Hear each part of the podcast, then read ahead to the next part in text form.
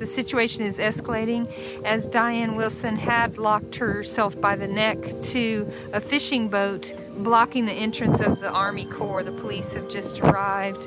And Diane Wilson um, is on her 36th day of hunger strike. She hasn't eaten a thing. That's her in her white fishing boots. That is her coffin that she brought over here to the Army Corps of Engineers. She said to kill the bay is to kill the fishermen and kill a community. I was arrested because we did a lockdown right in front of the U.S. Corps of Engineers in Galveston, Texas. And we had a boat, we had a motor, we had a coffin. We were blocking the entrance to try to get Captain Timothy Vail's attention because he is the one in the U.S. Corps of Engineers who can revoke that project and he can, at the very least, force a supplemental environmental impact study. So it was trying to get his attention. Environmental justice is a talking point in every politician's toolkit. But do you ever wonder where it all began? On this week's Throughline, we're taking you back to 1978, where a fight against a toxic dump in North Carolina started the environmental justice movement. Join NPR's Climate Week and listen to Throughline wherever you get your podcasts. If you're listening to this show, you are probably at least climate curious. And one thing that I get asked all the time is okay, I understand that this is a big problem. We need to act now, but what can I do? The climate crisis can feel like such a huge, overwhelming problem, which is why this April, former US Vice President Al Gore and the Climate Reality are holding a free training on what's happening with the climate and what we can personally do. And actually, I'm going to be part of that training. It all happens in New York City, April 12th through the 14th, and it's going to be big, really big. If you want to know what climate change means for your future, your career, your part of the country, or the world, this training is for you. You'll get to hear straight from former US Vice President Al Gore and a lineup of incredible thought leaders, scientists, experts, and more at the top of their fields. I'll be doing a training on climate disinformation as part of this. You'll come away with a real understanding of what's happening to the planet and the skills to make a difference. If you complete the training, you'll join the Climate Reality Leadership Corps, a community of nearly 50,000 changemakers all over the world. To learn more and apply, visit climaterealityproject.org slash new dash York. That's climaterealityproject.org slash new dash York. I hope to see you there.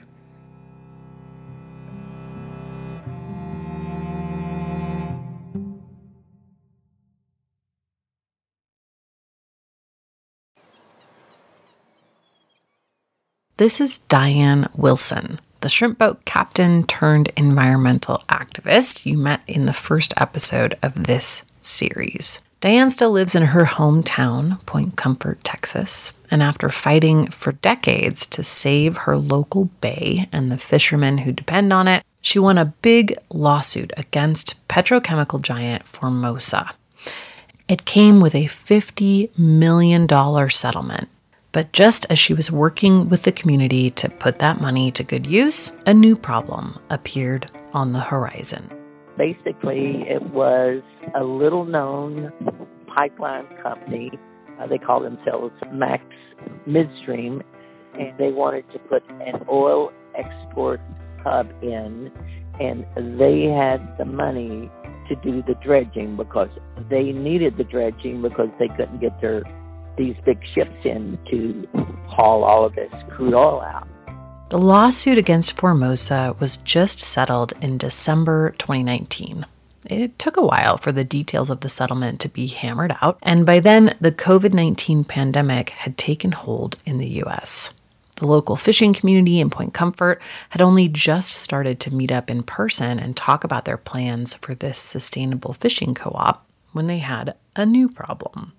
Max Midstream, a pipeline startup based in Houston, quietly purchased a 10 year old export terminal at the port in Point Comfort in late 2020. The company had only just launched itself, and the export terminal was one of its big initial purchases. But despite the fact that it's only a year old, Max Midstream is making some big moves. In 2021, it announced a bold plan a $1 billion expansion of the Seahawk terminal in Point Comfort. Max Midstream Major oil pipeline coming to California. Max Midstream ships first crude cargo from new terminal. Forget about fish houses. They told local newspapers they're going to turn this port into a quote, major oil export center, connecting oil from Texas's primary fracking centers, the Eagle Ford Shale and the Permian Basin, to the European markets. But to do all that, they don't just have to build more docks and expand the storage facilities, they need to deepen and widen the port itself. And that means dredging the bay. and it's one of, if not the biggest, it's one of the biggest mercury underwater superfund sites in the whole United States. Their own uh, confidential documents admitted they lost a million two hundred thousand seven hundred pounds of mercury, and they're sitting right here on this bay. Where I'm sitting right here on the bay, there's three mercury contamination signs. Don't eat the fish, don't eat the crabs, and the level of uh, mercury in the redfish are the same level they were back in 1997. So it hasn't improved at all. Not only is dredging likely to stir up mercury in the bay, Wilson says it will destroy a marine ecosystem that's barely hanging on as it is. They are going to bury, smother 700 acres of oyster reefs. They are going to smother the seagrasses. Then, when they start deepening it and widening it, they will, all of the salt water from the Gulf will come rushing into this bay system that has a very particular balance on its salinity for all of these the crabs, the fish, the shrimp, you name it. This is where they're born in these upper bays, and it will devastate. It will literally devastate the fish fisheries here. It will it will totally uh, set this bay back like it's never been set back before.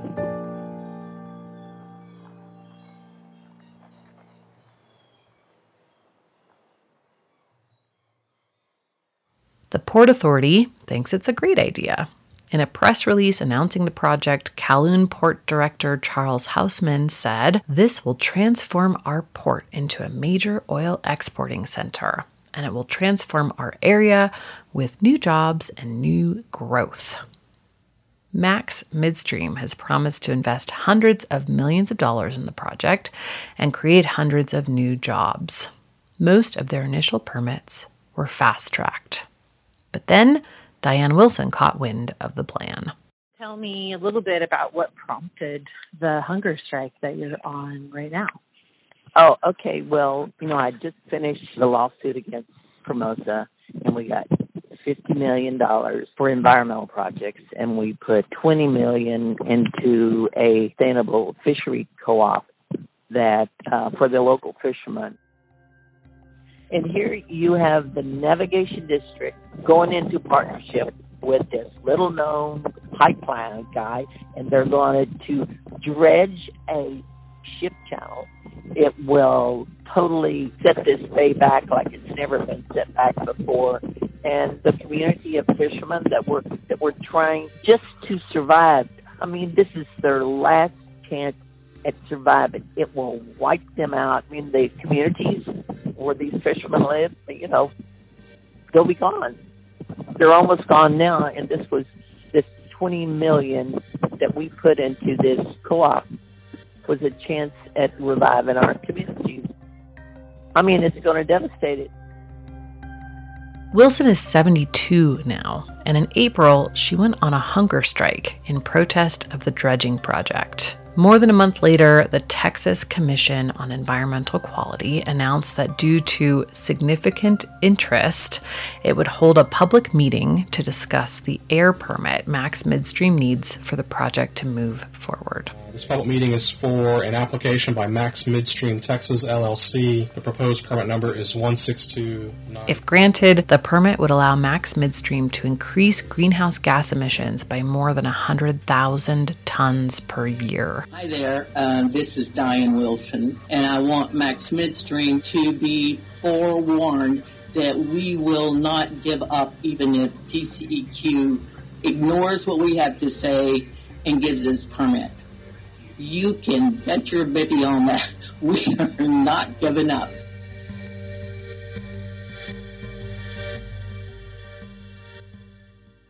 This kind of thing where you win one environmental fight only to run smack into another one is incredibly common. Sharon Lavigne is dealing with it over in Louisiana too. She had a big win on the proposed Formosa plant there. It's on hold until at least 2022 while the Army Corps rethinks its permits.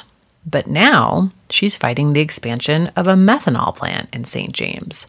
Here she is at a permit hearing for the expansion. In 2014, South Louisiana Methanol got approval to build its methanol plant. That area was existing residential slash future industrial. In 2018, Clyde Cooper had this whole area changed into residential growth. South Louisiana Methanol is trying to sneak this expansion into the 2014 plan. Our parish council can, can stop this. If this happens, it will expand in a residential area and it is expanded beyond its land use approval and requires new parish approval. If this facility is built, it will destroy Welcome Park. Our children will not have a park because they will not be able to breathe the air. This game of whack a mole is one that activists are all too familiar with, and it's what we're going to look at this episode. It's the finale of part one in our Bridge to Nowhere season, coming up after this quick break.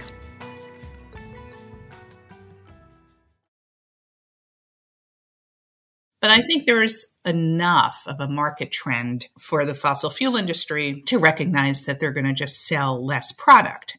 This is Judith Enck a former EPA regional administrator and the president of Beyond Plastics. In a lot of ways, the current plastic buildout is the perfect example of the whack a mole problem. And so they've teamed up with their partners in the chemical industry to make petrochemical production their plan B. And this is unfolding around the country, most notably in Louisiana, Texas, and then the first big ethane cracker plant, the new generation of ethane crackers coming online in Pennsylvania, the Shell facility uh, later this year. We also see proposals in the Ohio River Valley. So without you know one vote by the public, without much transparency, billions of dollars in investment is proceeding, relying on waste gas from hydrofracking sites being transported by new pipelines to new ethane cracker facilities that will be working hard to transform waste fracked gas into the new main ingredient for single use plastic packaging. So, as activists, journalists, scientists, and more have raised awareness about climate change and the role that fossil fuels play in exacerbating it, and as politicians have come around to the idea of regulating emissions, the industry has just found a new market for its product. It's not just the whack a mole problem on steroids, it also reveals that the industry's story, that it's just supplying a demand, is a lie. And it brings together the two industries most notorious for fighting regulation fossil fuels and chemicals together on the same side. The petrochemical industry fights tooth and nail on any legislative proposal that will reduce the demand for packaging. Something as simple as a city proposing a plastic bag ban or a county wanting to ban single use polystyrene foam food packaging. The American Chemistry Council and their state affiliates show up in force, sharing inaccurate information, working literally at the city council level to try to block anything that suppresses demand for single use plastic and they're effective. It might seem like America is awash in bag bans and straw restrictions, but in fact, not so much. We do have about 1,000 local laws on the books and state laws on the books to reduce the demand for plastic. But we have far more communities that have done nothing to reduce the demand for plastic. You know, it's a funny perception thing. And just like the natural gas industry has been pushing preemptive laws to stop cities and counties from passing gas bans, yes, preemptive bans on bans, there's been a push in some state and local governments to preemptively ban plastic bag bans too. Another place this kind of preemptive law is showing up is in the state governments that are trying to pass bans on masking mandates. The other thing I observe is that when you do get a good policy on the books, the industry lobbyists are very active in wanting to have loopholes or poison pills. For instance, something as simple as plastic bag bans, what they push for is thicker plastic bags rather than film plastic bags and then they they lie and they say it can be reused 125 times and that never happens Enck encourages activists to pay close attention to the details and offers model bills on the Beyond Plastics site. But she's already anticipating the next mole to whack exports. Remember last episode we heard from investigative journalist Lawrence Carter at Unearthed about what one of ExxonMobil's lobbyists said about this. Keith McCoy talks about how they want to take this kind of cheap feedstock and actually, rather than manufacture the plastic in the US, to kind of turn it into liquefied natural gas and ship it over to um, petrochemical facilities that they have in Asia and in Australia, so that they can, you know, really crank up plastic sales in those places. Enck is already seeing that strategy play out. The other thing is, I think the petrochemical industry is really counting on a lot of exports. There are some facilities that are being designed just for export of pre production pellets or LNG exports. And so they are banking on large new markets in Asia and Africa to export the main ingredients of plastic. I think over time, we will pass a number of very strong state bills to reduce plastic. Not sure we've got the political power to do anything very significant just yet at the federal level. But we'll have some good state bills on the books, and that'll reduce demand. And then you see this giant uh, pivot to export. And from a climate change perspective, the, these are global emissions. So whether you have ethane cracker facilities emitting gargantuan amounts of carbon in Pennsylvania or Europe, it's all going to affect our climate internationally. So now we have some insight into what this big giant LNG export terminal in Point Comfort might be doing.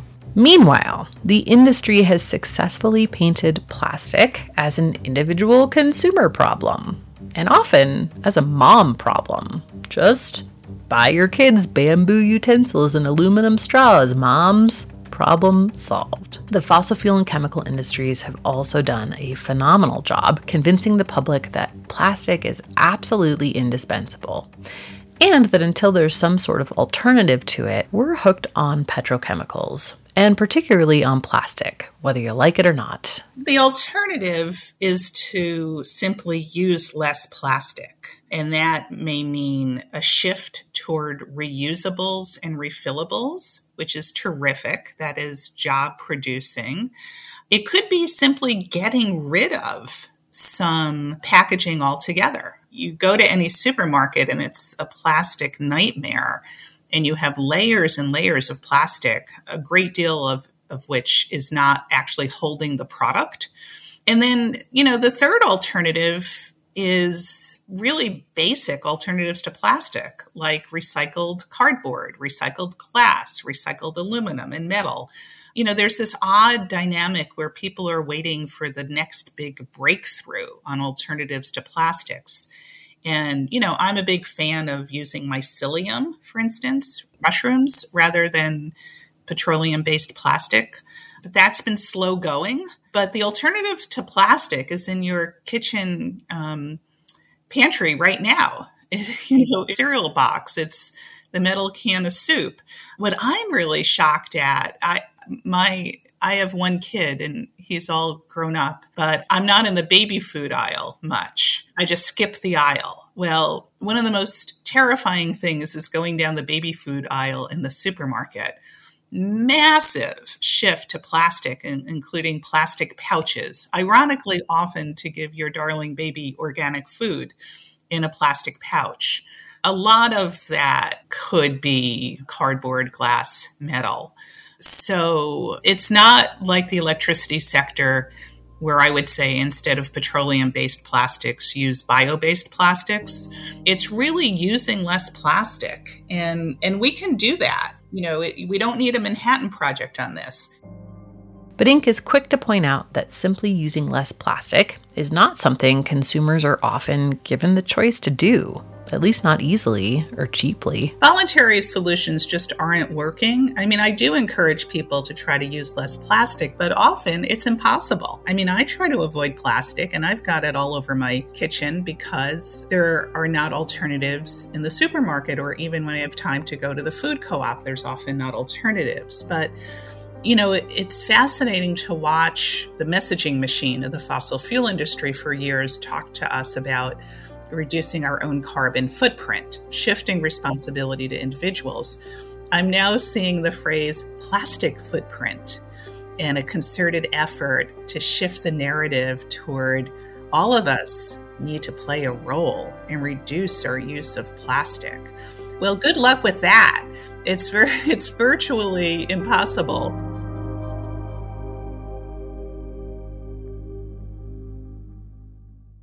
So rather than recommending a particular type of straw or reusable water bottle, she suggests a different type of individual action. From an environmental perspective and a jobs perspective, a really big push to refillables and reusables is needed, especially in restaurants and cafes. And there's a feisty little group called Upstream. And if you go to upstreamsolutions.org, they are just really providing wonderful information on how businesses can shift to reusables and refillables. And it often saves them money if they can make the initial investment in dishwashing equipment. And if you want to push for policy changes, Enck says focus on state legislators, or better yet, the EPA. What a lot of people don't realize, and I didn't fully appreciate it to be honest and, until I worked at the EPA during the Obama administration, is the state agencies hold most of the cards. The way most of the federal anti pollution statutes, like the Clean Air Act, the Clean Water Act, the way they work is those programs are delegated to the states. So EPA kind of provides the floor, often not the ceiling, and provides not enough money to the states. And Richard Nixon's theory when he established the EPA 52 years ago was that the states are closer to the people, in a better position to really assess impacts. I don't disagree with that. But over the years, there's been this terrible culture at the EPA, including when I was there, to defer to the states. And if the Biden Harris administration is going to defer to the state of Louisiana, the state of Texas, the state of Ohio, the state of Pennsylvania, we are in the soup when it comes to the petrochemical build out because the states are very supportive mostly because of the political influence of these special interests. And then the public stated reason is because of job creation. But if you've got Louisiana, Texas, and Ohio in the driver's seat, we are not in a good spot. And this is where the EPA needs to exercise their oversight authority, which they can easily do if they want to tackle climate change. That's it for this time and for part one of season six. We'll be back soon with parts two and three about the natural gas industry's anti regulation tactics and what happened when first fracking and then plastic came to one rural county on the Ohio Pennsylvania border. But first, kids are going back to school, and we've partnered with our pals over at Earther to bring you a series about the fossil fuel industry's role in shaping education not just science education, but civics, social studies, political science, economics, all the things that really set the parameters on how a society functions and what sorts of solutions we're even allowed to think about. Make sure you're subscribed so you don't miss it. Thanks for listening, and we'll see you next time.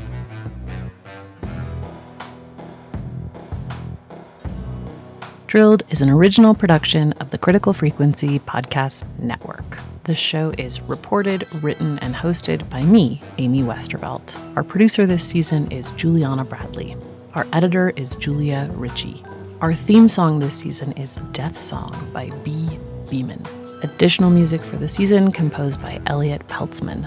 Our artwork for the season is done by Matthew Fleming. Our First Amendment attorney is James Wheaton at the First Amendment Project. You can find additional reporting and photos for this season on our Twitter feed at We Are Drilled or online at drillednews.com. If you're a fan of the show, please consider supporting us in two ways. One, if you want to spend some money and get some extra bonus content and early episodes, check out our Patreon at patreon.com slash drilled. You can also support us by giving us a rating or review in Apple Podcasts. It really helps us find new listeners and combat the army of climate denier trolls that are constantly trying to tank our ratings. Thanks for doing that, and we'll see you next week.